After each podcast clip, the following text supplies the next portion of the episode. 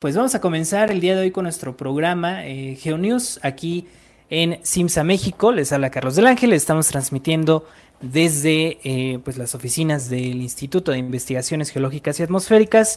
Y vamos a darle las gracias a Jen que está por ahí en los controles. También a Fer que nos acompaña el día de hoy como cada jueves. Y tenemos una visita el día de hoy, el día de, hoy de una fan de eh, GeoNews, eh, Viviana. Así que muchas gracias. También saludos a Luna, que es nuestra moderadora del canal. Muchas gracias. Eh, y bueno, pues vamos a, vamos a dar comienzo precisamente a este programa del el día de hoy.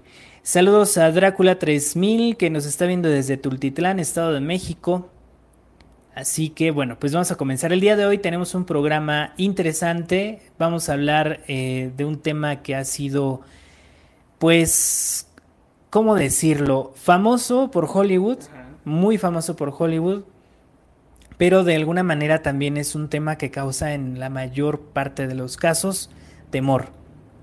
Temor porque eh, estamos hablando de que siempre precisamente este temor ha venido yo creo que más bien desde Hollywood, en el que presentan a la falla de San Andrés como un caso, el peor de los casos de la sismología, y donde nos están hablando de que si se produce un terremoto en San Andrés, estaremos hablando casi casi del fin del mundo, ¿no? Eh, precisamente vamos a hablar el día de hoy sobre eso, pero no sin antes hablar precisamente de las efemérides para el día de hoy y para eso le doy el micrófono a Fer a quien nuevamente le doy la bienvenida. Muchas gracias, Carlos. Pues este, vamos a ver qué ha pasado una, un día, días como los anteriores, pero de hace algunos años. Vamos a empezar con el 6 de marzo de 1877, cuando se da por decreto presidencial de Porfirio Díaz, se inaugura y se crea el Observatorio Meteorológico y Astronómico Nacional, que es el precedente del actual Servicio Meteorológico Nacional.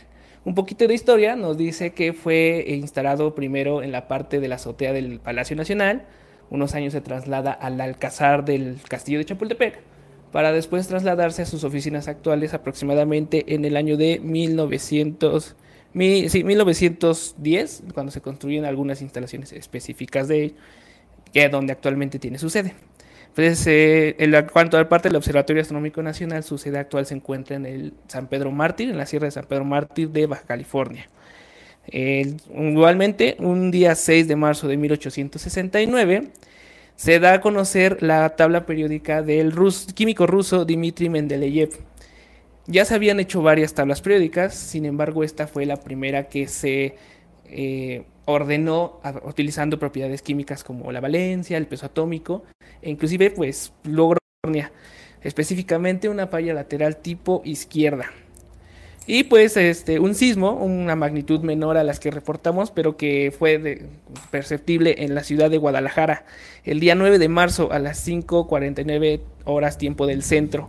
Su magnitud fue de 3,9 y su epicentro se localizó a 12 kilómetros al noroeste del centro de la ciudad Tapatía.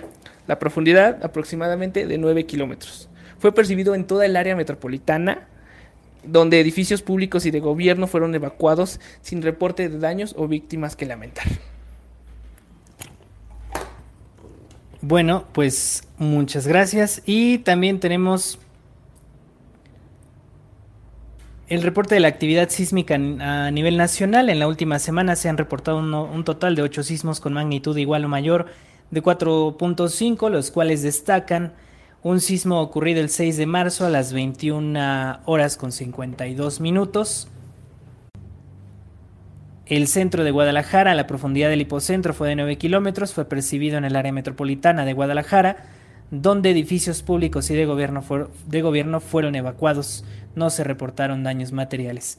Y eh, pues con esto daríamos por terminado el reporte de la actividad sísmica a nivel nacional. Y pasaríamos ya a las notas de esta semana. Las notas más relevantes. Bueno, una de las notas que más ha causado furor en el último mes ha sido el, el aparente, o más bien el evidente bajo en el brillo de Betelgeuse en la constelación de Orión. La comunidad científica había insinuado de que posiblemente estaba en el final de su vida generando una supernova. Sin embargo, algunos astrónomos de la Universidad de, eh, si no mal recuerdo, de Colorado, la astrónoma Emily Levinsky y Philip Macy eh, midieron la temperatura de la estrella y se percataron que la temperatura no correspondía al brillo que había perdido. Por lo tanto, surgió una teoría un poco más simple para explicar este eh, debilitamiento que es que la estrella está pasando por una nube de polvo o material cósmico expulsado por la misma. Por lo tanto, este brillo no está, este bajo en el brillo no está significando que dentro de muy poco tiempo vaya a medir, a tener una explosión. Em, la estrella se encuentra aproximadamente a 3.325 grados, que es un porcentaje muy alto para la atenuación que se había observado. Explicando eh, este debilitamiento actual, pues no estaríamos esperando una explosión en los próximos, por lo menos en los próximos 100.000 años. Y por último, eh, se publicó un estudio en la revista Nature Communications que afirma el cual el Amazonas está llegando a un punto crítico en el cual no habría retorno. La selva del Amazonas, según este estudio, se convertirá en próximos 50 años en una sabana cubierta con hierbas y tan, tan solo medio siglo. John Dirick, el actor de este, de este modelo, menciona que cuando este punto de retorno llegue, se van a liberar unas cantidades enormes de CO2 que va a contribuir a retroalimentar el cambio climático. Ahora, este modelo no solamente eh, estudia el Amazonas, sino estudia otros 42 ecosistemas como los arrecifes del Caribe, las praderas del Sahel al sur de la Sahara, y pues los, eh, los escenarios no son nada alentadores. Se espera que entre 15 y 20 años eh, tengamos puntos de no retorno en estos ecosistemas con los cuales los ecosistemas ya se permanecerían en este estado alterado por parte del humano, lo cual pues afectaría eh, por periodos más largos a estos ecosistemas. Bueno, pues eh, interesante, interesantes notas de esta semana. Y pues comenzaremos entonces con el tema, el tema principal del día de hoy, que es la falla de San Andrés. Enviamos saludos a los que están conectados, aprovechamos para leer algunos comentarios. Saludos a eh, Dana Rivero que está conectada, Eric Estrada que nos está viendo desde Mexicali y también a Daniel Mata Bernal que nos está haciendo comentarios también eh, ahí en el chat. Y bueno, pues precisamente eh, la falla de San Andrés es un tema como bien comentamos al principio del programa muy interesante desde el punto de vista sismológico y de alguna manera pues que ha causado temor incluso entre la población, no solamente de California, que es donde está esta falla en Estados Unidos, sino prácticamente alrededor del mundo, ¿no? Alrededor del mundo, aunque ni siquiera vivamos en la falla de San Andrés, eh, México tiene un temor enorme a la falla de San Andrés. De alguna manera, pues sí lo, eh, es justificable porque parte del sistema del complejo de fallas de San Andrés, pues pasa precisamente por Mexicali y por el condado imperial, que es, digamos, la zona más cercana a la frontera con México. Eh, pero aquí precisamente tendremos que hablar de cómo se origina y de dónde se origina la falla de San Andrés, que es un sistema de fallas precisamente que se componen eh, entre la placa del Pacífico y la placa norteamericana, evidentemente pues eh, producida por esta tectónica de placas, por la deriva continental de alguna manera que alrededor de eh, millones de años pues ha hecho que la península de Baja California que más bien era parte incluso de parte continental ¿no? de México, estaba muy pegado este, se fuera abriendo, se fuera abriendo paso y diera más bien paso al eh, Golfo de California. Es ah, precisamente con el movimiento de estas placas tectónicas, principalmente la del Pacífico, que es la que mayor eh, tiene, tiene una mayor velocidad en cuanto al desplazamiento en esa región, ha producido precisamente la abertura de la península de, Baja California. Eh, Básicamente las placas se mueven unas con respecto a otras en límites relativamente bien definidos, que en este caso justamente en la falla de San Andrés, en, el, en, la miniatura que, que, se está publicando en este mismo video, pues se, se, puede ver precisamente cómo está la línea bien definida eh, que delimita la, justamente la placa de Norteamérica y la placa del Pacífico. La mayoría de estos límites se encuentran ocultos debajo del mar o varios a varios kilómetros de profundidad de la superficie, sin embargo, en pocos lugares en el mundo se pueden observar en superficie, uno de ellos pues precisamente es aquí en San Andrés, en el sur, de California que marca el límite entre estas dos placas ya mencionadas. La falla de San Andrés es una de muchas fallas geológicas que se encuentran en el, sur de California, específicamente entre San Francisco y la, la frontera con México.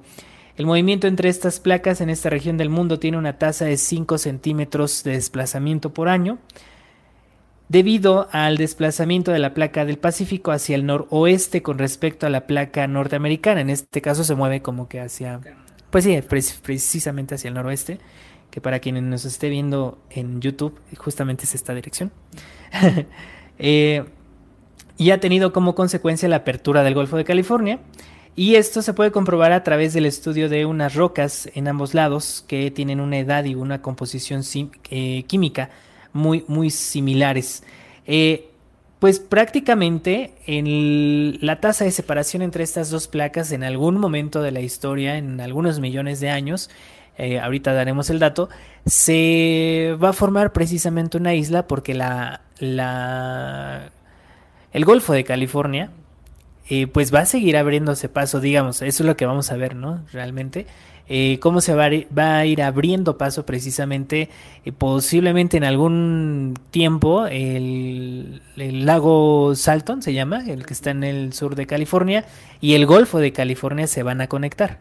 Entonces van a tener esta conexión y van a formar, o sea, el lago Salton de alguna manera va a ser parte ya del Golfo de California y en adelante pues evidentemente se seguirá moviendo. La parte de la península de Baja California va a seguir desplazándose hacia el noroeste hasta que en algún momento se separe de la Tierra continental, ¿no es así? Sí, aquí vamos a responder una de las primeras preguntas, que es eh, sobre cuándo se va a separar la península de California.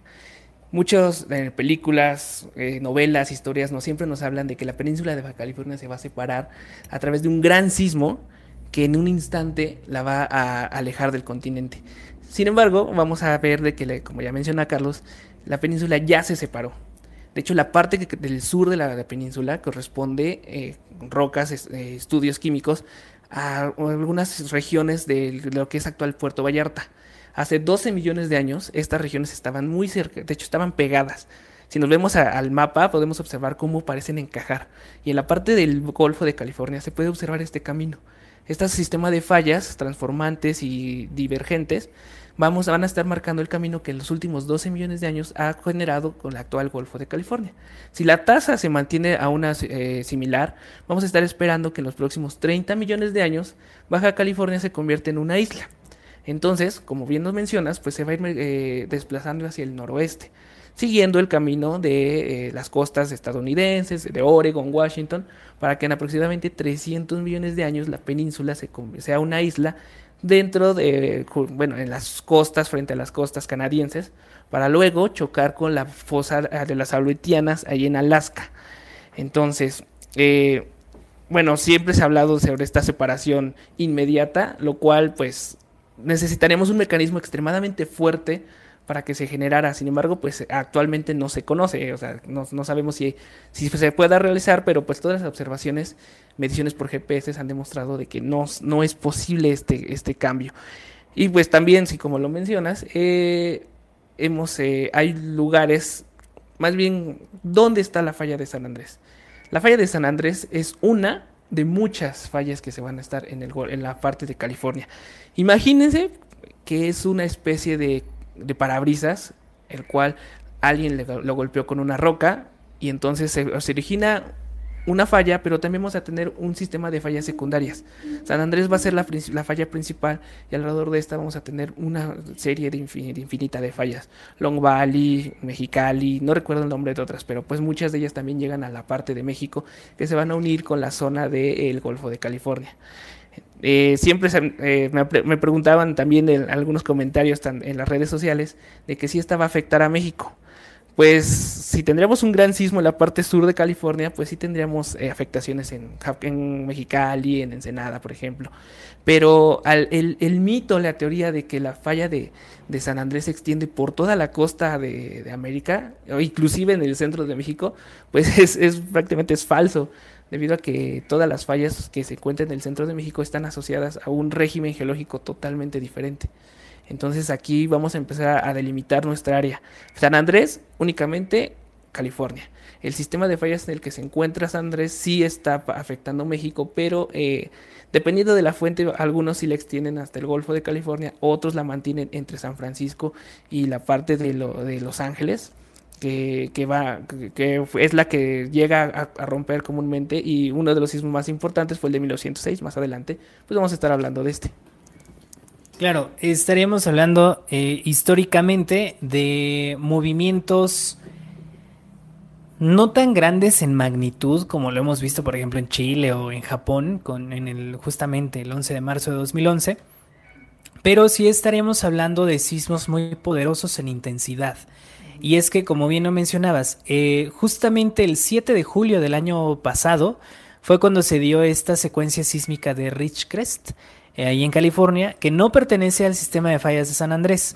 Realmente San Andrés no produjo este movimiento sísmico, sino más bien una la falla de eh, eh, que está en esa zona, precisamente produjo, que es más o menos el mismo caso del sismo de Napak, creo que fue en el 2006, ¿no? Algo así. Pero estos sismos precisamente como es de las, de las pocas fallas que sí podremos ver en superficie, que sí podríamos eh, tener un contacto directo con ellas. Los, los movimientos que se producen en estas fallas son realmente fuertes, precisamente porque el deslizamiento ocurre en superficie, no ocurre a 50, 80 kilómetros como lo hemos visto en las zonas de subducción, por ejemplo, o eh, con epicentros muy cercanos al mar o en el mar. En este caso los sismos vamos a tenerlos en tierra y vamos a tenerlos desde menos de un kilómetro hasta creo que los nueve, ¿no? Más o menos nueve o quince kilómetros de profundidad, de acuerdo según a la complejidad de la falla. Eh, pero una de las más importantes, evidentemente, no solamente la de California, es la, la, de San Andrés, perdón, es por ejemplo la falla de Calaveras o la falla de Hayward o eh, Puente Hills, que se cree, bueno, además este sistema de fallas es una vertiente que viene de San Andrés, pero que entra por eh, la zona de, eh, de Los Ángeles. Em, San Diego también tiene su, propia, su propio sistema de fallas, pero Los Ángeles justamente es una, uno de los valles que tiene una cantidad enormes de fallas locales. En este caso Puente Hills o Northridge, por ejemplo, que fue la que produjo el terremoto del 1994 ahí en, en, Los Ángeles. Este sismo tuvo una magnitud de 6.4, sin embargo la intensidad fue de 7 y la cantidad de daños fue enorme, eh, una cantidad de pérdidas importantes de dinero, pero entonces estamos hablando de varios sistemas de fallas, que porque sí, de alguna manera evidentemente fueron producidos eh, por el movimiento que tiene precisamente San Andrés, pero que no necesariamente pertenecen a San Andrés, sino es una, una vertiente, como bien menciono, que eh, precisamente la que la vertiente de fallas que viene de San Andrés pero que llega a Los Ángeles pasa por el condado de Orange si no me equivoco también por eh, ay no me acuerdo si es Long Valley creo que sí no también Long Valley y bueno varios otros. Pero eh, San Andrés ha producido movimientos sísmicos importantes a lo largo de la historia y uno precisamente es el que menciona Em, Fernando. Pero aquí precisamente también tendríamos que eh, analizar justamente lo que nos dice, por ejemplo, Hollywood, a lo que realmente podría pasar. Por ejemplo, la, película esta del 2012, ¿la recuerdan por ahí, amigas? ¿Tú no la viste? La del 2011, muy interesante, tienes que verla, tienes que verla. Eh, donde estábamos viendo precisamente que el prácticamente toda la superficie se levantaba como una ola. Eh, parte de un bloque gigante eh, se, casi casi se convertía en una isla y, la misma isla se volcaba sobre el mar, producía un tsunami enorme, pero bueno, hablando de tsunamis, ¿es posible generar un tsunami o que San Andrés nos genere un tsunami? aquí vamos a empezar con lo interesante, porque no solamente 2012, sino también hubo una película, de hecho, eh, Terremoto. Terremoto. Terremoto, la falla de San Andrés, donde salió la famosa roca, no recuerdo el nombre del actor, del actor. Pero, este, vamos a empezar a quitar estos mitos. ¿San Andrés puede producir un tsunami? En lo personal, no. No va a producir un tsunami. Por el régimen tectónico en el cual nos vamos a encontrar. Vamos a analizar todos un poquito esta situación. ¿Dónde se han originado los grandes tsunamis en el mundo? Indonesia, Japón, Chile, este, México. Todos estos lugares tenemos choque directo de las placas. Es decir, una se va a subducir por debajo de la otra, se acumula energía y de repente se libera en un, gran, en un gran sismo que va a levantar una columna de, de, agua. Vamos a hacer un pequeño experimento. Todos chocamos la mano. ¿Alguien, amigas? Choquen la mano y empiezan a empujar una sobre otra y van a sentir la energía. Es así como está chocando, por ejemplo, eh, Cocos con Norteamérica en el caso de México. Caso de San Andrés tenemos un movimiento totalmente diferente que es movimiento lateral. Si se dan cuenta, aquí si el público lo hace y aquí también mis amigas lo van a hacer. Ah, este ya no. Este ya no, ya, se liberó como un sismo, ah, ya se liberó como un sismo. Pero en este caso, movimiento lateral, imaginemos que su mano derecha representa Norteamérica y su mano izquierda es el Pacífico. Vayan moviendo la mano izquierda hacia, hacia arriba y van a darse cuenta que sí hay un poco de acumulación de energía, pero no lo suficiente como en el caso contrario de Nazca con Norteamérica. Entonces no tenemos suficiente energía como para generar un levantamiento del bloque oceánico y por lo tanto no vamos a tener estos grandes tsunamis que se presentan en películas como la de Terremoto. Personalmente esa película no me gustó, de hecho cuando fui con mi amiga eh, me, decía, me, quería sacar de la, de la, sala porque yo estaba criticando esa, esa película. Perdón por la, anécdota, pero fue inevitable no recordarlo. Entonces, eh, no vamos a tener generación de tsunamis en esta zona. Podría ser si tenemos un movimiento oblicuo, es decir, hay una combinación de movimientos, tanto lateral como hacia, hacia arriba. Es decir, no vamos a tener un movimiento totalmente horizontal, sino que uno de los bloques llega a levantarse, pero debería ser debajo del mar. Y hay que recordar que San Andrés no está debajo del mar, está sobre eh, la superficie en California. Claro, claro. Y este tipo de fallas eh, geológicas las tenemos en diferentes partes del mundo. Evidentemente la mayor cantidad de este tipo de fallas las vamos a tener submarinas, pero hay una zona que es altamente peligrosa, que es similar a San Andrés y que está en tierra. Y estaríamos hablando, bueno, entre muchas otras, Anatolia, por ejemplo. El sistema de fallas de Anatolia es muy similar al de San Andrés. Este está en Turquía y justamente atraviesa todo el norte de Turquía y generó un sismo, eh, bueno, más bien no, fue directamente en Anatolia, ¿no? Eh, se generó un sismo en Nismit en el 2006, si no me equivoco, que causó bastantes daños eh, y que pues evidentemente destruyó gran cantidad de lugares precisamente porque el sistema de fallas es muy similar, la falla está en superficie, los epicentros o el hipocentro del, sismo, el foco del sismo fue justamente eh, a muy poca profundidad. Y también, por ejemplo, tenemos una falla que es también de algunas de las importantes, pero que en este caso está eh, más bien a las faldas de una cordillera, que es la cordillera de los Andes y es la falla de San Ramón, allá en Chile. Justamente esta falla atraviesa, eh, bueno, más bien por un costado, por un costado, pasa por un costado de la ciudad de Santiago y eh, todavía ocupa algunas localidades, algunas comunas en el sur de Santiago y que esta, eh, este tipo de fallas también precisamente por el empuje más bien no va a ser tanto un deslizamiento lateral, sino más bien va a ser un cabalgamiento. No estamos hablando tampoco de una zona de subducción, puesto que está este esta falla eh, en tierra y precisamente por el tipo de movimiento. Pero yo no, por ejemplo, una zona de subducción, si no me equivoco, creo que es, ahí sí es eh, bastante compleja porque tiene tanto subducción como este deslizamiento lateral, que es la que produjo el sismo de Nueva Zelanda hace poco. Sí, te estamos hablando del caso de la isla norte de Nueva Zelanda, el cual pues también son de este tipo de fallas laterales. Aquí vamos a hablar de la falla, eh, más bien del límite entre la placa de eh, Pacífico con Indo-Australiana. Pues este, también esta es uno de los pocos lugares en el mundo en el cual se encuentra eh, cerca de la superficie y puede causar grandes daños. Otro ejemplo de esta falla eh, cerca de superficie es Islandia. Islandia es conocido por sus grandes volcanes, pero también es porque se encuentra en el límite de la placa de Euroasiática con Norteamérica. Si uno va a Islandia, así como en el caso de, de San Andrés, puede ver el límite, uno puede incluso meterse al límite puede este, tocar con la mano derecha Norteamérica y con la mano izquierda Eurasia. Entonces, este tipo de fallas pues, este, son muy importantes porque representan el límite entre estas placas tectónicas. El caso de San Andrés pues, es más famoso debido a que aquí es donde empezó el estudio moderno de la sismología. Fue el sismo a partir de 1906, el, si no me equivoco, fue el 13, el 18 de abril de 1906 cuando se va a originar el sismo que precisamente es el que va a inspirar a la película esta de terremoto.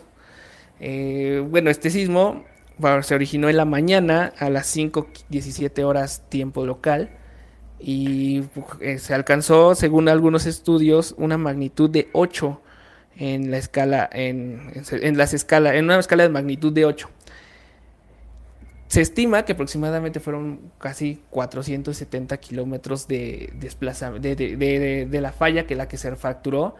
Algunos indicios marcan que fue un, desplazamiento de hasta 5 metros en pocos, pocos minutos.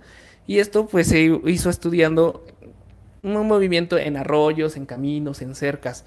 Eh, fue el sismo en la historia moderna se hizo un estudio eh, totalmente científico se midieron los desplazamientos, se hizo un cálculo en, los daños en San Francisco, en toda la región, y fue a partir de un informe que se llama el informe Lawrence, en dos años después se publica, y es cuando tenemos el, eh, el nacimiento de la sismología moderna. Un caso curioso es que eh, antes de este, de este evento, antes de este evento vamos a tener eh, aparatos ya sismológicos en México, en el Observatorio de Tacubaya, y como eh, eh, se tiene un registro de ese sismo de San Francisco de 1906, si no mal recuerdo, en la Biblioteca de Ciencias de la Tierra de la UNAM se tiene eh, conservado este registro del sismo de San Francisco. O sea que en 1906 México ya teníamos rudimentariamente tecnología suficiente como para medir sismos de, de distancias pues bastante considerables. Justamente el sismo de San Francisco fue el que más daños causó precisamente y desde entonces el, la población teme precisamente porque San Andrés genera un nuevo terremoto de esa magnitud. Pero eh, no solamente San Andrés, justamente estábamos hablando, hay el, el, área de la falla de Hayward que justamente atraviesa el campo de béisbol, es de béisbol, ¿no? De mm, la Universidad de Berkeley. Eh, ahí en esa zona, esa región, eh, justamente la falla, y ahí yo creo que fue por desconocimiento, no sé por qué, pero construyen el campo, el estadio más bien, eh, justamente encima de la falla geológica y se está viendo actualmente como parte de las gradas, eh, una parte de las gradas se está desplazando gracias al movimiento de la falla geológica. Y cuando hay un movimiento en la falla de Hayward, si no me equivoco, sí pertenece a la falla de Hayward, eh, pues evidentemente yo creo que ese estadio va a contar su historia final. Sí, la tenemos, no te preocupes, tenemos esta esta idea de que mientras no ocurra en nuestro tiempo no, no va a pasar adelante, pero pues hay que ver al pasado, ¿no? Dice un lema que la historia siempre se repite. Entonces, el problema aquí radica con San Andrés es de que la, alta explosión demográfica que ya se dio en los últimos años. Hace 100 años la costa de California pues era relativamente poco poblada. Si bien San Francisco era el núcleo, pues era el donde se concentraba la mayor parte de la población y la infraestructura. El puerto de San Francisco siempre ha sido importante para la economía, no solamente del estado, sino también de todo el país, pues va a conectar a la costa este con la costa oeste y los países como de, de Asia. Si llegamos a tener un sismo del misma magnitud, actualmente estaríamos hablando de eh, destrucción en todos los aspectos. Tendríamos una gran este, cantidad de víctimas debido a la densa densidad poblacional. Tendremos una gran cantidad de daños en infraestructura porque vamos a tener carreteras, eh, sistemas de agua, de gas, pues van a caer. Y no solamente eso, sino también la economía del país. Eh, California representa el punto económico más importante. Estamos hablando de, una, de que un solo estado tiene la economía similar a Brasil. Entonces, eh, todo el daño que se generaría a partir de un sismo similar al de 1906, estamos hablando mm, eh, de un, escenario catastrófico que en la literatura o en la comunidad científica, los aficionados lo conocen como el Bit One, el único, el más el grande, el grande, el que se espera pueda llegar a ocurrir. Y pues este, pues estamos a la expectativa de esto. Apenas hace unos, unos meses eh, tuvimos una serie, un enjambre, ya lo mencionaste, un enjambre sísmico, que fue seguido de un sismo de magnitud 7.1, que fue sentido en la parte sur de, California, si no me equivoco, eh, no recuerdo el sistema de fallas en la cual se originó, pero eh, nos está advirtiendo de que aún hay tensión por liberar. Y pues San Francisco, la comunidad de Los Ángeles, la ciudad de Los Ángeles, toda esta zona, pues tiene un gran riesgo. Que a diferencia de la Ciudad de México, pues tiene el sistema de fallas, lo tiene abajo de él. Entonces no va a haber un, un periodo de, que pueda avisar a la población, sino que a eso pues, ya vamos a tener el sismo sobre ellos y debajo de ellos. ¿Por qué? Porque la, eh, la profundidad son de 3 kilómetros. La atenuación de las ondas va a ser prácticamente nula debido a que no va a tener el, tiempo suficiente para poder llegar a la superficie. Justamente sobre este tema del Big One, eh, tenemos un, eh, un modelo de TeraShake en nuestro canal, aquí en YouTube justamente, donde eh, pueden ustedes observar el escenario más creíble de un terremoto o el Big One de la falla de San Andrés. En diferentes estudios se ha tratado de indagar justamente cuál, cuál de todas las zonas en cuanto a historia sísmica ha tenido menos movimiento. Y justamente el área con menor eh, cantidad de movimientos sísmicos importantes es la, la el límite sur de la falla de San Andrés que justamente está en el lago Salton que está muy cerca de Mexicali y en el que la Universidad de Berkeley está de alguna manera tomándolo como el escenario más creíble, el epicentro en la zona del lago Salton. Este, esta fuerza del movimiento sísmico sería justamente sobre la falla de San Andrés hacia el noroeste, que es justamente la zona que dibuja eh, San Andrés, y tendría una magnitud estimada de entre 7.4 a 7.8. Y aquí habría que aclarar precisamente ese punto. ¿Por qué? Porque las zonas de subducción normalmente llegan a generar movimientos de todo, todo tipo de magnitud, hasta la más alta que hemos tenido en el registro histórico, que ha sido el terremoto de Chile del 22 de mayo del 60, que fue una magnitud de 9.5. Es el sismo más fuerte del que se tenga registro histórico. De ahí para atrás, pues, no sabemos realmente si en los inicios de la Tierra pues, ah, se hayan creado sismos más grandes, que es totalmente posible pero justamente en las zonas de eh, falla como San Andrés, ese tipo de falla no puede generar sismos más allá del 8. Y yo creo que el 8 sería el, punto máximo y el peor escenario, justamente. Eh, Tera Shake está eh, en, mostrando en el modelo justamente un sismo de magnitud 8, si no me equivoco, y un 7.8 que son los dos escenarios más creíbles para la falla de San Andrés en la zona sur. Eh, el área de el área de Lago Salton es la que podría ser de alguna manera epicentro y de ahí justamente comenzaron a instalarse los sistemas de detección de movimiento sísmico temprano para, para de alguna manera eh, realizar o crear el sistema de alerta sísmica de California.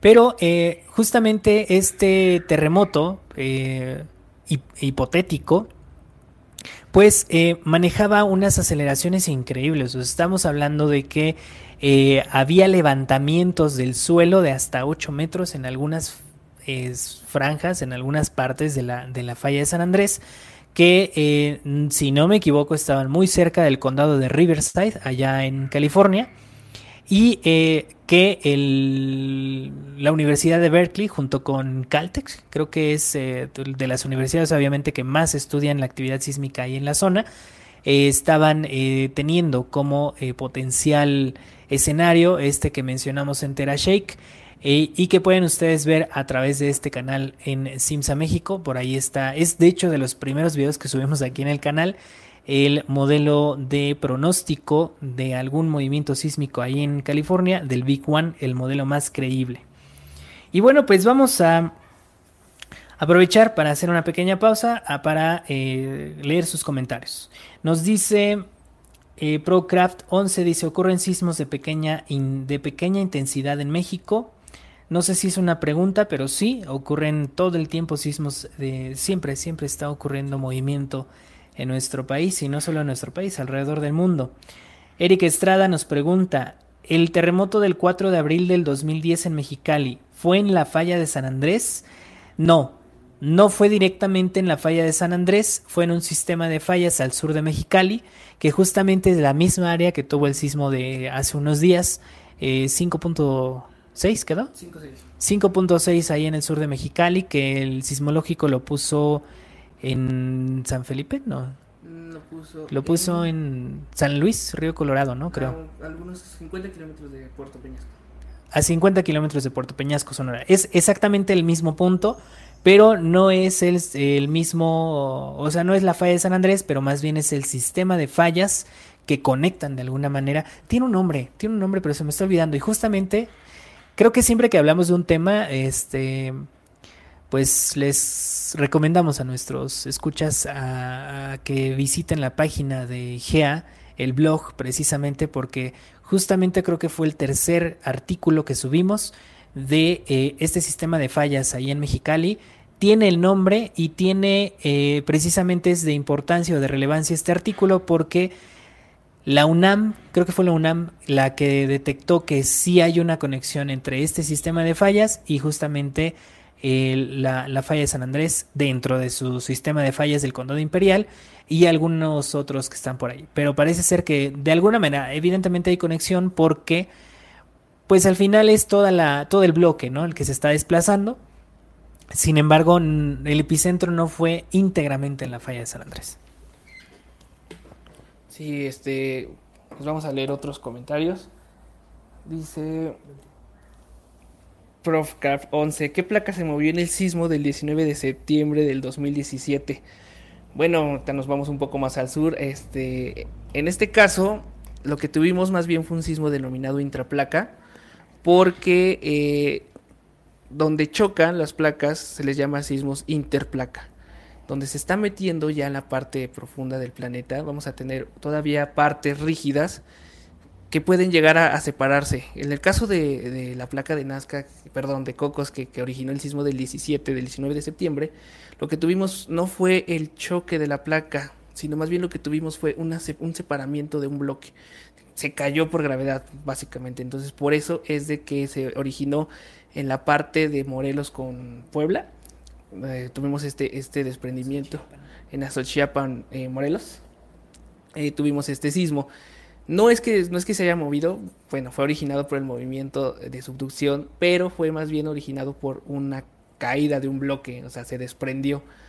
Eh, por ejemplo, si lo comparamos con el del 7 de septiembre, tuvimos una, el del 7 de septiembre tuvimos una cantidad enorme de réplicas. Se llegaron a registrar, no sé, 2.000, 3.000 réplicas. Eh, si comparamos las réplicas del 19 de septiembre, solo tenemos 12, 20 réplicas. Y esto es precisamente porque eh, fue la diferencia entre donde chocan y donde ya está abajo metida la placa. Entonces la placa que se movió fue Cocos, pero ya debajo del continente. Vamos a verlo en tercera dimensión. Se movió en la parte de abajo. Justamente la que ahora muchos conocieron gracias a Alexander Bachman, que compartió mucho nuestro artículo también que, que, que se publicó ahí en IGEA sobre la zona de flexión. La zona de flexión fue eh, un tema bastante hablado y todavía muchos de los que nos están viendo o escuchando eh, saben precisamente de la zona de flexión por eh, Alexander Bachman. pero precisamente fue esta zona. La zona de flexión se llama así precisamente porque es donde flexiona la placa de cocos, en este caso, flexiona en dirección al núcleo, al manto terrestre Y en este codo que se forma, justamente lo hablábamos en, en, esa oportunidad, el codo que se forma de la placa de cocos, esa área es la zona donde flexiona la placa y por eso se llama la zona de flexión.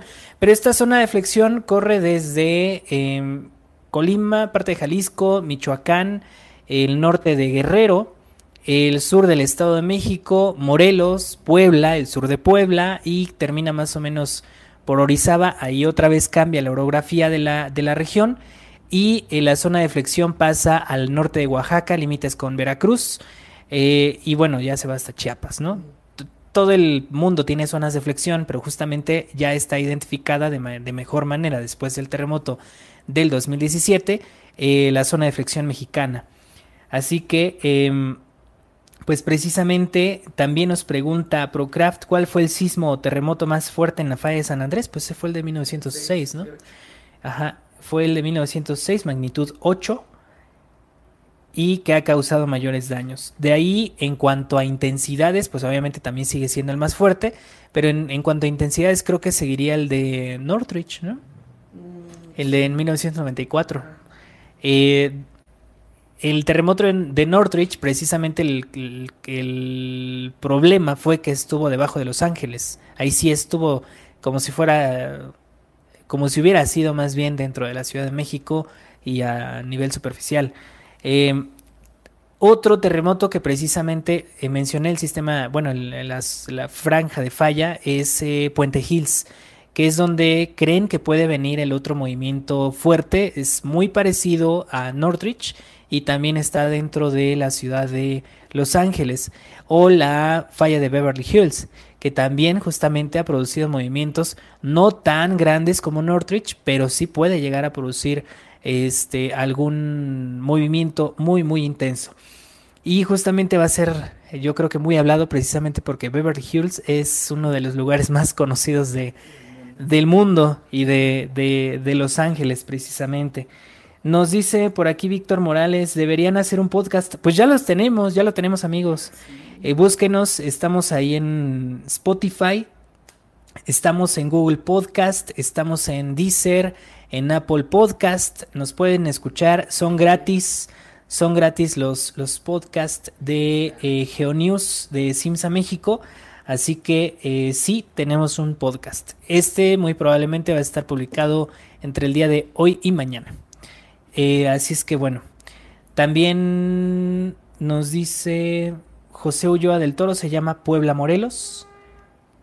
No sé exactamente a qué se refiere.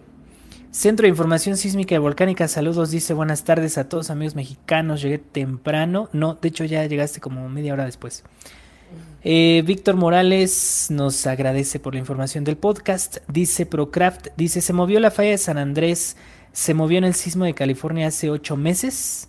No, no, porque el sismo de hace ocho meses, el 7 de julio del 2019, el sismo no fue en la falla de San Andrés, fue en la falla de Richcrest o eh, muy cercano a la, a al poblado, no es ciudad, es un poblado pequeño que se llama Searles Valley.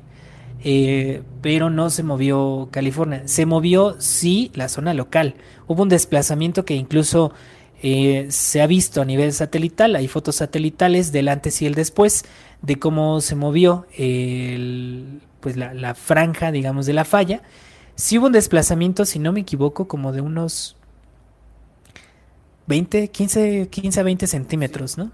Más o menos. Sí, es, bien curioso porque es, si uno busca en referencias como artículos, en, en, no sé, en imágenes de internet, se pueden ver las cercas, cómo se desplazan una, una respecto a la otra. Hay un, no recuerdo el nombre ahorita del, del, río, pero se puede ver el río de un lado de la falla, viene, se desvía, entra a la falla y vuelve a salir por otro lado. O sea, esas, esas pistas nos están dando una idea de a qué velocidad se está moviendo constantemente la, la falla de, de, San Andrés, las de Long Valley, todas estas fallas. Pero eh, cuando se dan estos sismos importantes, pues se desplazan centímetros como el del, año pasado o metros dependiendo de la magnitud. O sea, este sistema es muy dinámico, cada, siempre se está moviendo. Y pues todo este movimiento acumulado es el que va a hacer eh, la que se desprenda Baja California. Ya lo comentamos hace rato, para los que no llegaron a escuchar, no va a ser un desprendimiento inmediato, va a ser más bien va a ser un desprendimiento progresivo.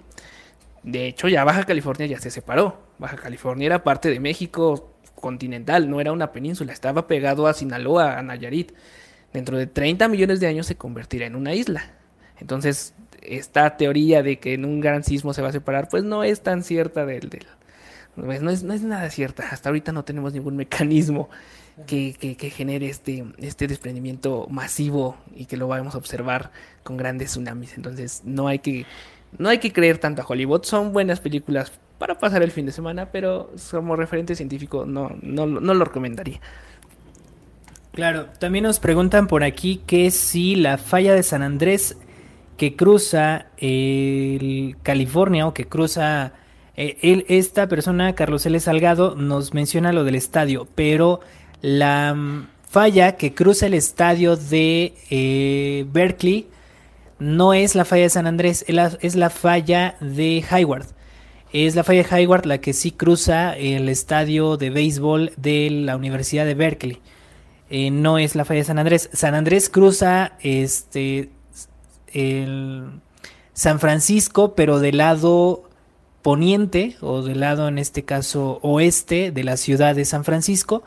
Y, bueno, varias otras que incluso pueden ver en Google Earth, si tienen oportunidad de, echarle un ojo a Google Earth, se puede ver justamente como una cadena, una pequeña cadena de cerros o de montañas eh, está del lado oeste, sur, desde el sur al suroeste y, este, y oeste más bien, de eh, San Francisco. Y este, no cruza justamente el centro de la ciudad, cruza del lado oeste de San Francisco y eh, se interna justamente en el mar, de hecho, ni siquiera termina ahí en San Francisco, todavía se, interna en el mar y termina frente a las costas de Oregon, en los Estados Unidos, donde se junta con la falla de Gorda, si no me equivoco, de la placa de Gorda. Hay una placa, una microplaca ahí, la placa de Gorda y la que inicia justamente frente a, a este, al estado que mencioné. No, a Oregon, justamente en Oregon inicia la otra gran falla, la otra gran zona de subducción, que es la de Cascadia. Pero bueno, entonces la... Ahora sí voy con la pregunta. la falla, reitero, no cruza, la falla de San Andrés no cruza el estadio de Berkeley, sino es la falla de Hayward, que al final es dentro, está dentro del mismo sistema, pero no es la falla en sí, no es la falla más grande, digamos. Y Calaveras, que está más al sur, que de hecho eh, Calaveras también es una de las zonas donde se cree que va a venir un gran movimiento sísmico, por lo menos de unos 7.7, si no me equivoco, según el último estudio que recuerdo haber eh, consultado. Pero nos preguntan justamente que si esa falla que cruza a Berkeley, eh, si se podría de alguna manera eh, comparar con las fallas que hay dentro de la Ciudad de México. nos menciona por aquí a la Condesa, nos menciona también, eh, bueno, ya, ya este, también estaríamos hablando de las fallas de la alcaldía de Álvaro Obregón, Magdalena Contreras, también la zona sur, la Jusco, ¿se podrían comparar? Yo creo que no, y precisamente no se pueden comparar por la extensión de las fallas y es la siguiente pregunta que tenemos que contestar. ¿Cuál es la extensión de la falla de San Andrés? Entonces, eh, yo no compararía ninguna de las dos. Eh, no se puede comparar justamente por la extensión y por la profundidad de las fallas. Las fallas que tenemos en Ciudad de México comúnmente tienen unos 5, creo que la mayor tiene 10 kilómetros de distancia y que justamente va desde la zona de Santa Fe hasta si no me equivoco, el área de mm, Chapultepec, por ahí. Sí, de hecho, en, el, en la segunda sección de Chapultepec, en el Panteón de Dolores, ahí culmina una de las fallas que viene desde este, la zona alta de eh, Santa Fe. No, no se compararía con los 80 o más de 100 kilómetros que ocupa la falla de Hayward junto con la falla de Calaveras, que están justamente conectadas. Eh, porque precisamente la tasa de desplazamiento, justamente en San Andrés tenemos un desplazamiento de dos placas. son, estamos hablando del límite de dos placas enormes. Estamos hablando de que en esa zona justamente sí la falla, eh, si tú te paras de un lado, eh, estás pisando eh, Pacífico y en la otra estás pisando Norteamérica y se están moviendo a una tasa alrededor de 5 centímetros por año.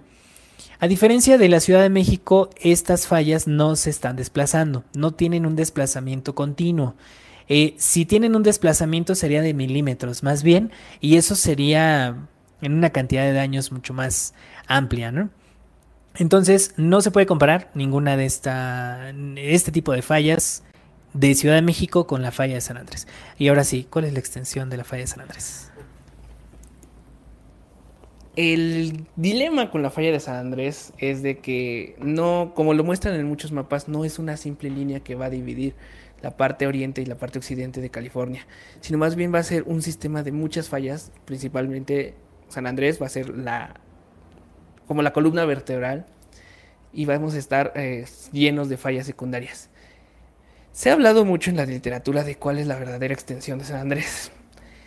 Según el sismo de 1906, lo que se desplazó fueron aproximadamente 450 kilómetros desde San Francisco hasta el sur de California, mm, casi cercano a Los Ángeles, si no recuerdo mal recuerdo. Eh, pero diferentes estudios posteriores ya la han ido eh, desplazando a más al sur.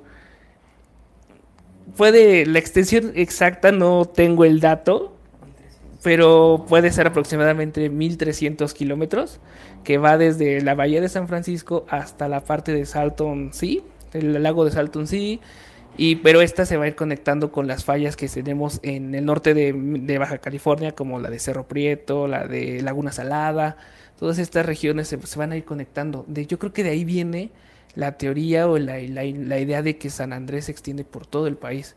De hecho, me viene a la mente una pregunta, me hicieron este, en una red de que en Celaya hay una, hay una falla que muchos la asocian a San Andrés. Que por, este, entonces, no sé de dónde viene esta, esta, esta idea de que San Andrés se extiende hasta, hasta México. Eh, pero únicamente se va a encontrar en California, dependiendo de qué, de, de pues de qué estudios tengamos, pero prácticamente son 1300 kilómetros en el sur de California. Pues así es, la respuesta está ahí. Eh, como bien menciona, depende también la, fuente, la universidad, eh, según los estudios, eh, según las leyendas. Así que por ahí había escuchado una teoría de que la falla de San Andrés pasaba por Echegaray. Así que no amigos, no pasa por Echegaray. Bueno, nos dice también Procraft, si hay un terremoto 9.1 en la falla de San Andrés, afectará a México y parte del centro. En primera, mm, es muy complicado que se registre un sismo en San Andrés de más de 8. Sí puede, sí se puede, sí se podría, pero ya 9 ya, ya no. No, 9 ya estaremos hablando de un gran terremoto en el que tendría que estar eh, interactuando toda la falla desde San Francisco, por lo menos, hasta eh, San Diego, bueno, a la altura de Mexicali. Estaremos hablando del desplazamiento de toda la falla al mismo tiempo y eso geológicamente y por la complejidad de la zona precisamente es imposible. No podemos tener un sismo de 9.1 ahí.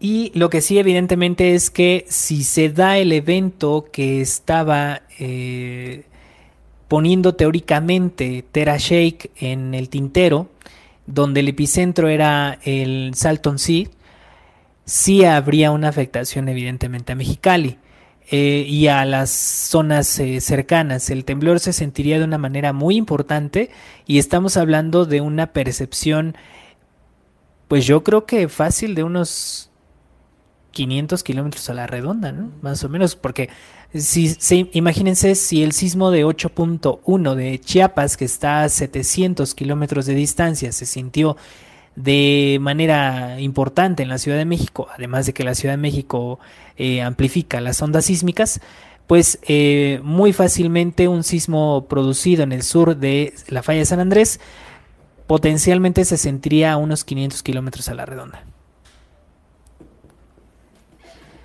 Y un 8.5 dice. bueno, ya vamos a estar jugando, dependiendo de los modelos, vamos a ir jugando con las magnitudes. Pero los factores que más van a, ayudar a que un sismo se sienta va a ser la profundidad. En San Andrés la, profundidad son 3 kilómetros, desde la superficie a 3 kilómetros, entonces la atenuación de las ondas no van a ser lo suficiente como para que pueda percibirse de una manera menor. Vamos a tener la energía total liberada debajo de nosotros. El régimen tectónico como volvemos a mencionar, es muy diferente al que tenemos en zonas de subducción. Aquí no van a estar chocando las placas, no va a haber una acumulación masiva de energía. Vamos a tener más bien pequeños, ¿cómo decir? Los deslizamientos que se van, un deslizamiento no constante que al final de cuentas va a estar chocando una con otra, pero no va a tener la energía suficiente para que tengamos estos grandes sismos de 9, 9, 9, 5. Más bien vamos a tener escenarios como el de 1906 de 8, pero ya involucraría no solamente una parte de la falla, sino todo el sistema. Tendremos que estar hablando de un desplazamiento total. No sabemos si se llega a producir. Mínimamente puede llegarse a producir, sí, pero estamos hablando del el evento, el único, el más grande, el que todo el mundo está esperando. Es, este, pero ya más, más grande de un 8, 8, 1, yo creo que es un poquito, poco, no un poquito, es muy poco probable que, que ocurra. Claro, y evidentemente, como nos dice por aquí Centro de Información Sísmica y Volcánica, un sismo de 9 sí se podría producir, pero en la zona de Cascadia. Y ya lo hemos tenido, fue un 9, 3 creo, ¿no? Más bien. En el, en el 26 de enero de 1700 hubo un evento en Cascadia que, si no me equivoco, fue de 9.2 o 9. por ahí anduvo. Pero sí, fue más de 9.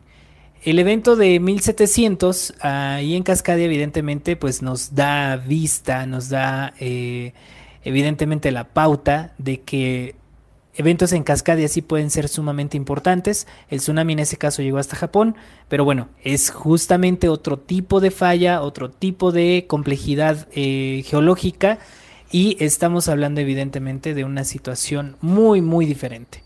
No es exactamente lo mismo. Tipos de falla como la de San Andrés la tenemos en Japón, en el sur, justamente un sismo que se produjo hace dos años en Kumamoto. Eh, la secuencia sísmica de Kumamoto es una falla de tipo San Andrés, para que, digamos, se entienda eh, fácilmente.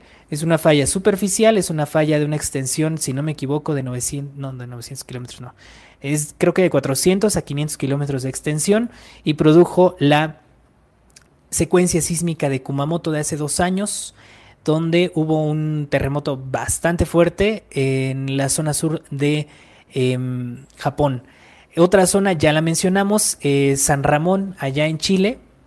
Es una falla similar, algunas otras, unas que otras diferencias tiene, pero es una falla superficial también. Una extensión de entre 300 y 400 kilómetros.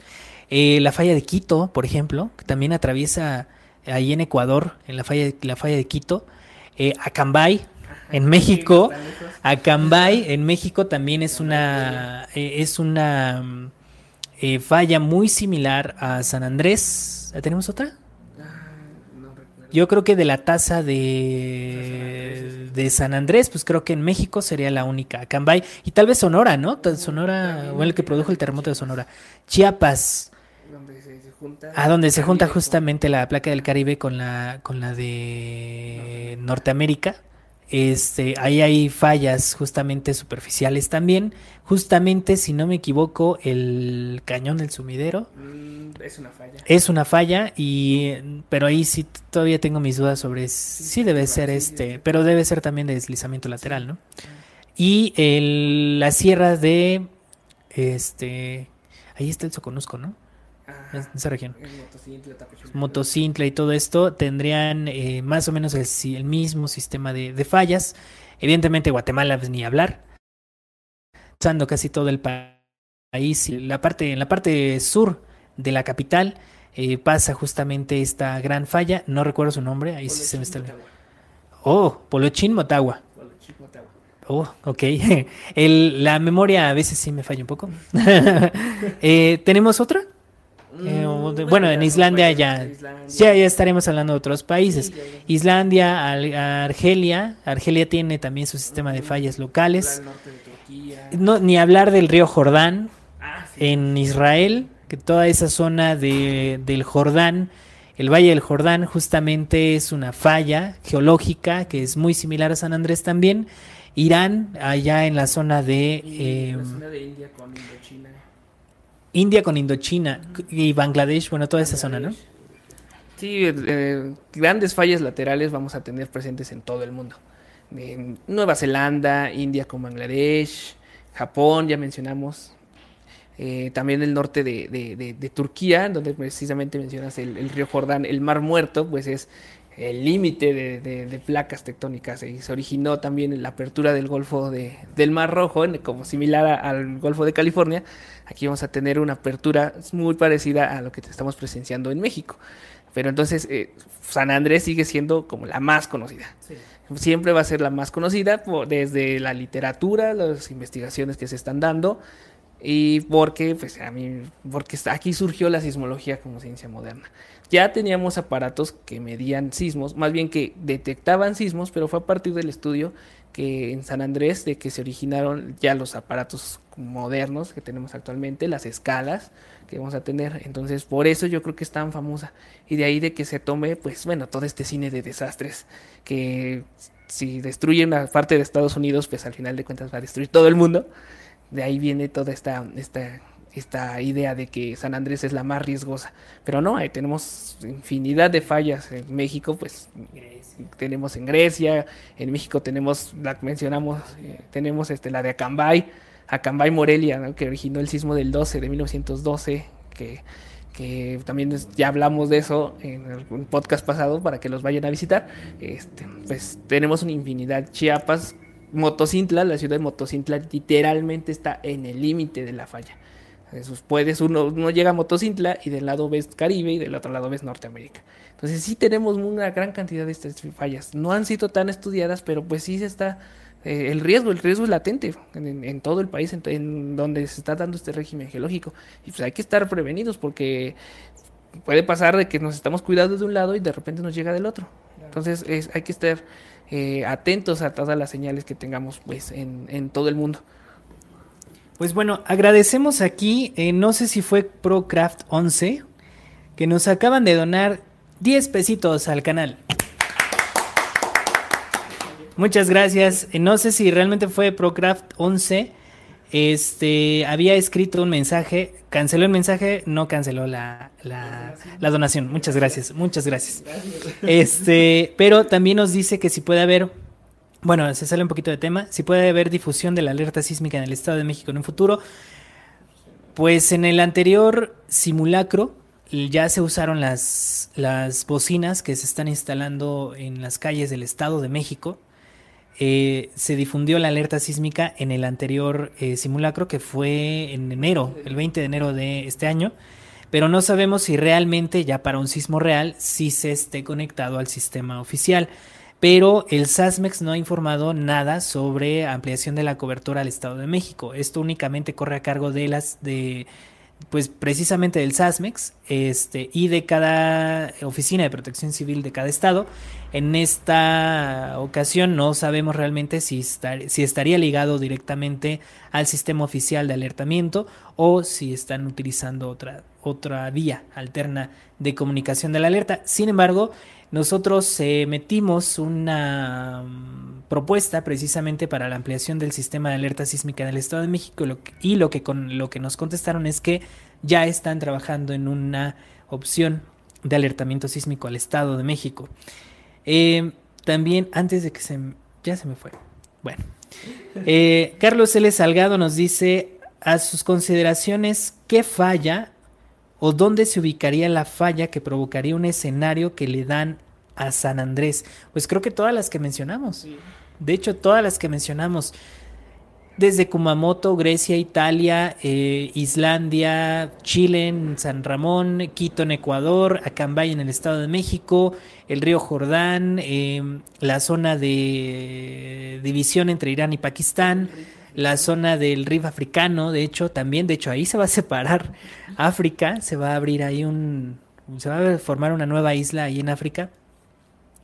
Eh, mencionamos Bangladesh también, eh, bueno, muchas zonas, Kumamoto en Japón, Este, no sé si Papua Nueva Guinea también tiene su zona, Indonesia, eh, Nueva Zelanda, bueno, todas estas regiones pueden dar un movimiento sísmico similar a lo que se espera en la falla de San Andrés, solo que San Andrés es más famoso por las películas.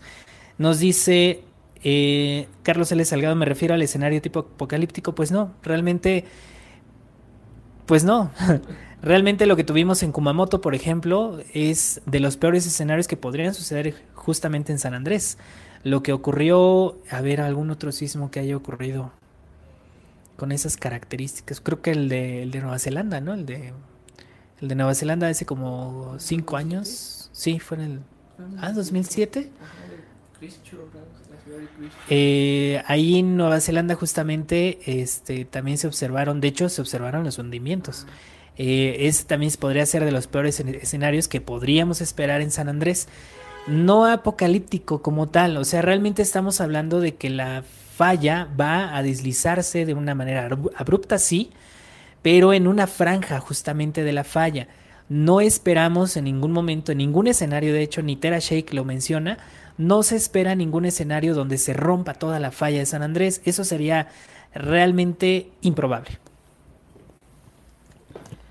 Sí, también es que es importante aclarar de que todos los factores que se necesita para tener un sismo, un sismo de magnitud 9, se necesitan muchos factores. Tenemos acumulación de energía, eh, tensión en la falla, necesitamos un tiempo bastante largo del cual se está acumulando esta energía. Entonces, estos escenarios apocalípticos que se muestran en las películas, en las, en las novelas, pues al final de cuentas son exageraciones, ¿no? O sea, vamos a ser sinceros, la muerte y la destrucción venden. Entonces, si, si, no, si no se destruye la Estatua de la Libertad por un tsunami o la Torre Eiffel se está siendo devastada por meteoritos, no va a vender la película, vamos a ser sinceros. Vamos a ser un poquito más realistas, pero eh, creo que el escenario más apocalíptico que vamos a tener, yo creo que debe haber factores como mucha población, poca preparación y estructuras este, con poco resistencia sísmica que estén en un escenario sísmico que tenga magnitudes superiores a 8. Y eso pues y eso lo podemos observar, por ejemplo, en el caso de Haití. Haití, pues el, sismo que, presentó en el 2000, 2005, 2010, fue un sismo de magnitud que si hubiera ocurrido en México, pues un 7.5, pues sí se siente, pero no causa tanta destrucción comparado que Haití, ¿no? O sea, Haití su sismo pues fue relativamente superficial, teníamos una población sin nula preparación sísmica en cuanto a estructuras, en cuanto a comportamiento, y tuvimos más de 100, 200 mil víctimas, si no me equivoco, 100 mil víctimas seguras, eso sí hubo. Entonces el escenario apocalíptico pues va a depender mucho de los factores sociales y culturales de, una, de, una, de, un, de un país, de un estado, pero el grado de que afecte a todo el mundo pues yo creo que ya está muy, muy difícil porque pues a pesar de que las placas tectónicas están conectadas dentro del sistema Tierra, cada una tiene un movimiento independiente, cada una va a tener una tasa de deformación, una tasa de desplazamiento muy diferente y pues las características internas del planeta no permiten que tengamos afectaciones del otro lado más que en casos como ejemplo de tsunamis, pero ya a final de cuentas son escenarios este, indirectos. Entonces este, este escenario apocalíptico es muy poco probable. Claro, y también habría que em, aclarar ciertos puntos. Cada sismo tiene como. tiene sus características, tiene. Cada sismo tiene como que su. Su cierto humor, ¿no? El sismo de 7.1, por ejemplo, el 19 de septiembre del 17, evidentemente causó daños en México porque estamos hablando de una, eh, de una profundidad intermedia, 50 kilómetros de profundidad pero a una distancia de 120 kilómetros, cuando un 7.5, como bien lo mencionaste, que no causaría daños en México, tendría que estar en costa y tendría que estar a 300 kilómetros de distancia y a una profundidad de 80 kilómetros. O sea, estamos hablando de que un 7.5 en la zona de Acambay o en la zona de, justamente de Axochiapan, donde fue el del 17, evidentemente nos va a causar daños porque primero van a iniciar, ya nos meteríamos en cuestiones técnicas del propio sismo que tiene movimientos eh, trepidatorios al inicio, que esos movimientos trepidatorios se amplifican en la Ciudad de México. Por la distancia, 120 kilómetros de distancia, estamos hablando de 15 segundos que tenemos nada más de que desde que se origina el sismo hasta que llega a la Ciudad de México. Y un sismo de Chiapas de 8.1 que está a 700 kilómetros de distancia, donde la onda va a llegar a los 2 minutos y medio, pues evidentemente el nivel de daños va a ser mucho, mucho menor. El entre más cerca se encuentra un sismo, por ejemplo como de subducción en, las, en el caso del 17, y que se encuentre eh, debajo casi de nuestros pies, evidentemente la vibración en cuanto a la velocidad de las ondas sísmicas y, ahí tiene un nombre, se me fue, este, la redundancia, digamos, de la onda eh, va a ser mucho más rápida cuando el sismo esté más cerca. Cuando el sismo esté más lejos, las ondas van a sentirse como más lentas sin embargo, van a dañar evidentemente estructuras más altas. Pero bueno, son cuestiones técnicas de cada sismo. Eh, nos dice por aquí Noemí Osorio, dice, no sé si sea cierto, que entre Yucatán y Cuba hay pirámides debajo del mar y que se hundieron por una supuesta falla. Yo creo que aquí, entre Yucatán y Cuba, eh, si habla solamente de la, del estado de Yucatán o de la península, la única falla que tenemos en esa región es la que viene de las Islas Caimán, justamente desde Cuba. Eh, que fue la que produjo, eh, bueno, es una, sí, sí, justamente fue la que produjo el terremoto de Jamaica, ¿no? El sismo de Jamaica hace un mes. Eh, pero es la única falla que está cercana, lo más cercano que tenemos en el Caribe, que termina en Honduras, precisamente, ¿no? Pues sí me viene a la mente. hay una teoría. Sí, hay una teoría. A ver, vamos a escuchar. Son, sí son fallas. Yucatán, todas las placas tectónicas están llenas de fallas.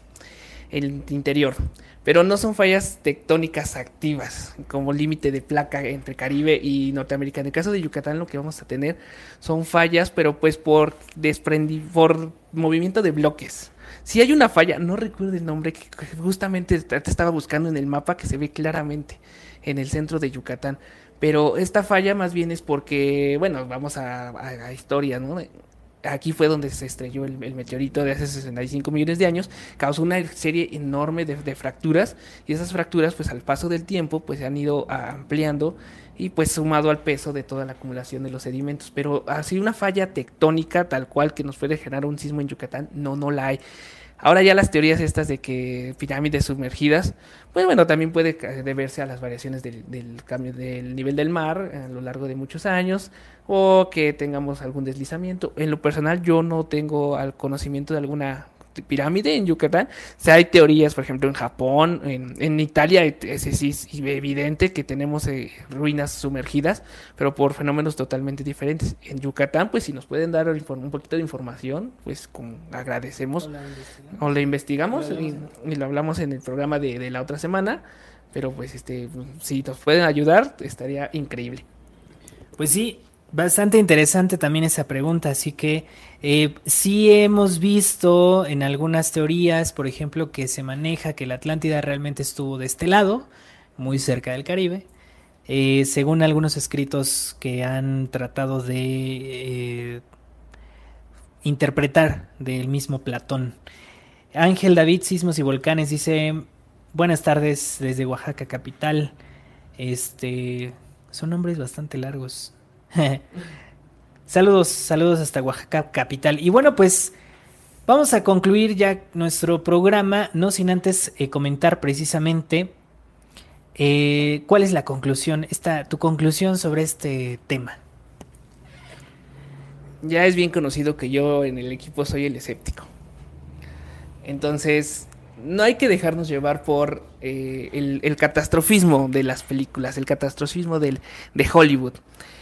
San Andrés sí representa un riesgo para la comunidad de California, sin duda alguna, ya se ha presentado, hay indicios de que se va a presentar, pero el catastrofismo no hay que dejarnos llevar por él. San Andrés representa eh, un hito en la comunidad científica, pero también representa un punto importante de estudio, en la cual pues tenemos una oportunidad única para entender estas fallas que en otros lugares del mundo las tenemos a 40 a 50 kilómetros de profundidad. Aquí la tenemos en superficie, por lo tanto el estudio es totalmente importante. Entonces San Andrés tiene su riesgo, como en todos los lugares, pero este, hay que dejar en claro que sí y que no. Eh, al final de cuentas tenemos eh, estas investigaciones se están dando pues para tener escenarios como el que nos mencionas eh, o a partir de, estudios de sismos como el del 89 de Loma Prieta, el de 2019, que apenas que tuvimos, todos estos nos van a dar pistas de lo que va a ser el futuro. Y mi conclusión al final de cuentas es, sí, San Andrés es muy buen, es un buen ejemplo, pero vamos a, a tomarlo con calma. Eh, mejor estar preparados, porque el escenario sísmico sí nos muestra un, un sismo de 8, más, eh, más menos, pero creo que hay que ser cauteloso en el tipo de información que tengamos y pues para eso vamos a estar siguiendo investigando. Claro, claro. Este, todavía por aquí nos preguntaban cuál era el, cuál es el escenario sísmico el peor que podríamos esperar científicamente hablando para nuestro país y pues evidentemente es el de la brecha de Guerrero. Hasta el momento es el que se ha estudiado, el que tiene mayor potencial, el que estamos esperando desde hace como 20 años, eh, que no ha ocurrido, pero que evidentemente dentro del análisis y estudio sísmico ya hubo eh, investigadores de Japón que estuvieron aquí instalando sensores, estuvieron analizando precisamente que había se habían ya detectado sismos lentos, por eso lo podemos hablar en otro programa, porque sí es bastante extenso eso de los sismos silenciosos o sismos lentos, eh, pero que eh, es el escenario más esperado y el más creíble científicamente hablando, donde podríamos esperar un evento máximo de 8.4, mínimo de 7.9, y yo creo que no terminaría ahí de, liberar toda la energía. Yo creo que sí tendríamos que esperar un 8, 8.1 ahí. Eh, entre la zona de Papanoa, en el estado de Guerrero, y eh, Coyuca de Benítez, pegándole ya muy, cerca a Acapulco. Ese sería el escenario más creíble. El otro es que nos falta la otra parte de la brecha de Tehuantepec por liberar energía, que es desde Puerto, Puerto Ángel, si no me equivoco, Puerto Ángel a eh, la zona de, Tehuantepec, que justamente esta fue el área que no se movió durante el sismo del 7 de septiembre del 2017 y que potencialmente podría ser la otra zona que, de la que podríamos esperar algún movimiento sísmico importante. ¿En qué tiempo? No sabemos, nadie sabe. Eh, podemos evidentemente tratar de analizar el comportamiento de la actividad sísmica en esa zona, pero prácticamente no tendríamos un parámetro de tiempo en el cual podría suceder, ni exactamente la magnitud del sismo que podríamos esperar en esa región. Pero bueno, pues vamos ya nada más con el reporte del monitoreo del volcán de este día. Así es, bueno, el último reporte que nos dio Senapred fue el del día de hoy a las 11 de, las 11 de la mañana, en el cual se registran en las últimas 24 horas 178 exhalaciones acompañadas en su mayor parte por vapor de agua, gases volcánicos y ligeras cantidades de ceniza. Se han registrado explosiones menores en la primera de ayer de, a las 21, 21 horas con 28 minutos y hoy una registrada a las 3 horas con 30 minutos presentaron contenido ligero de ceniza y se dispersaron preferencialmente con dirección sureste. Se han contabilizado aproximadamente 219 minutos de tremor sísmico armónico, por lo cual estamos esperando más eh, explosiones ligeras, dependiendo del comportamiento que tengamos. Y al momento de la emisión del reporte se, tenía la presencia de emisiones de gases volcánicos con ligeras cantidades de ceniza que se dispersaban preferencialmente al sur-sureste. Sur-suroeste, perdón. Eh, pues se recomienda eh, no acercarse a más de 12 kilómetros del volcán y el semáforo de la alerta volcánica se mantiene en amarillo fase 2. Y bueno, ya nos iríamos eh, directamente también al pronóstico del tiempo de esta semana. Hemos estado tratando de acercarnos lo más posible a un pronóstico del tiempo creíble, confiable. Así que bueno, Vamos a tener algunos días calurosos, principalmente el día miércoles próximo, el miércoles 18 de marzo. Vamos a tener eh, temperaturas bastante altas, principalmente en la zona de Monterrey, eh, Tamaulipas, Nuevo Laredo y también en la zona del norte de Guerrero, límites con Michoacán, donde podríamos tener temperaturas de hasta 36 eh, grados Celsius justamente para el día miércoles, que sería potencialmente uno de los días más calurosos, y también el día domingo. El día domingo yo creo que sería el más caluroso para el país, pero eh, justamente la mayor temperatura se concentraría justamente en la zona de Guerrero, muy cercano al área de Ciudad Altamirano, donde estamos previendo una temperatura máxima de 38 grados Celsius, en Apatzingán 37 grados, también para la península de Yucatán vamos a tener potencialmente 35 grados como máxima en Mérida, en la zona de Campeche y en la zona de Villahermosa, Tabasco, 35 y 33 grados. Eh, y en, el área de Veracruz, en la zona centro-sur, 32 grados, 31 grados en el norte. En la zona de Monterrey 32 grados para el día domingo, en la zona de Sinaloa grados también, en el centro del país, en la Ciudad de México, vamos a tener una temperatura de entre 24 y 26 grados Celsius. Para el día miércoles llega un frente frío que sería el número 45, si no me equivoco ya. En la zona eh, noroeste de nuestro país, eh, principalmente en Ensenada, en Nogales, en Hermosillo y en la zona de Baja California Sur. La temperatura mínima en esa región podría caer cercano a los 2 grados bajo cero en la zona de la sierra de Baja California eh, al este de Ensenada y también al este de Camalú o al oeste de San Felipe. En esa zona eh, potencialmente podríamos tener 2 grados bajo cero de temperatura. Ya para Chihuahua, 4 grados a las 6 de la mañana, 4 grados se mantiene también en Durango. Y eh, es la única región, de hecho, que va a tener eh, temperaturas bajas porque este frente frío solamente va a cruzar nuestro país del lado noroeste y se va hacia los Estados Unidos para el día jueves y viernes de la próxima semana. En Estados Unidos y vamos a tener temperaturas de 13 grados bajo cero, 12 grados bajo cero y eh, vientos fuertes, eso sí, también para el noroeste de nuestro país a partir del día martes por la noche. Yo creo vamos a comenzar a tener vientos importantes, se van a mantener hasta el día viernes. El sábado vuelven a subir las temperaturas y bueno, todavía está bastante lejos en el tiempo, así es que sería el pronóstico para esta semana. En la zona central del país no prevemos que haya temperaturas muy bajas, vientos tampoco no muy fuertes. Por ahí va a bajar un frente frío por Tamaulipas, pero va a ser hasta el día viernes, parece ser viernes y sábado, pero no va a bajar mucho realmente. Ya está metiéndose mucho el, viento cálido del Caribe y adelantamos. Vamos a preparar un programa de huracanes. Y justamente ayer estaban analizando precisamente en los patrones eh, climatológicos que potencialmente podríamos tener un evento de la niña en este año y que eso nos eh, pues provocaría que los huracanes en el Pacífico sean menor, en menor cantidad y menor fuerza, pero el Atlántico va a estar bastante activo. Así es, entonces pues los invitamos también a que sigan compartiendo el podcast, sigan viéndonos a través de YouTube en Sapienza Radio y en lo personal me gustaría agradecer a todos los que me compartieron sus dudas y comentarios en mis redes sociales.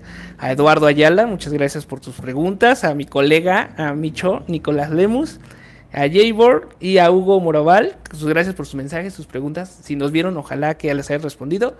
Y sigan compartiendo, propónganos temas, comentarios y también gracias por sus donaciones, porque sí ayudan un poco.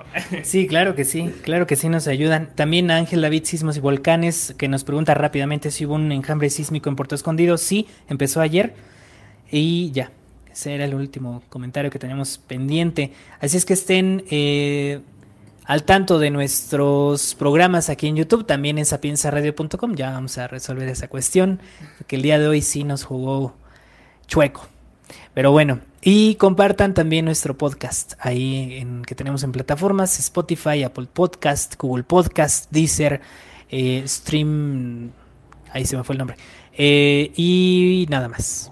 Así es que compartan las publicaciones que tenemos también en AMAG, AMAG y un bajo global, o Sims a México en Twitter y en Facebook. Así es que pues síganos, síganos a través de todos, todas nuestras redes, nuestras redes sociales, ahí nos están mostrando el podcast. Así que muchas gracias, que tengan todos un muy buen día. Pásenla todos muy... Ay, espérenme, espérenme. Este, Ángel David Sismos y Volcanes nos dona 10 pesos. También Carlos L. Salgado, rápidamente, ¿algo del Sasmex o nada? Nada. Nos escuchamos después.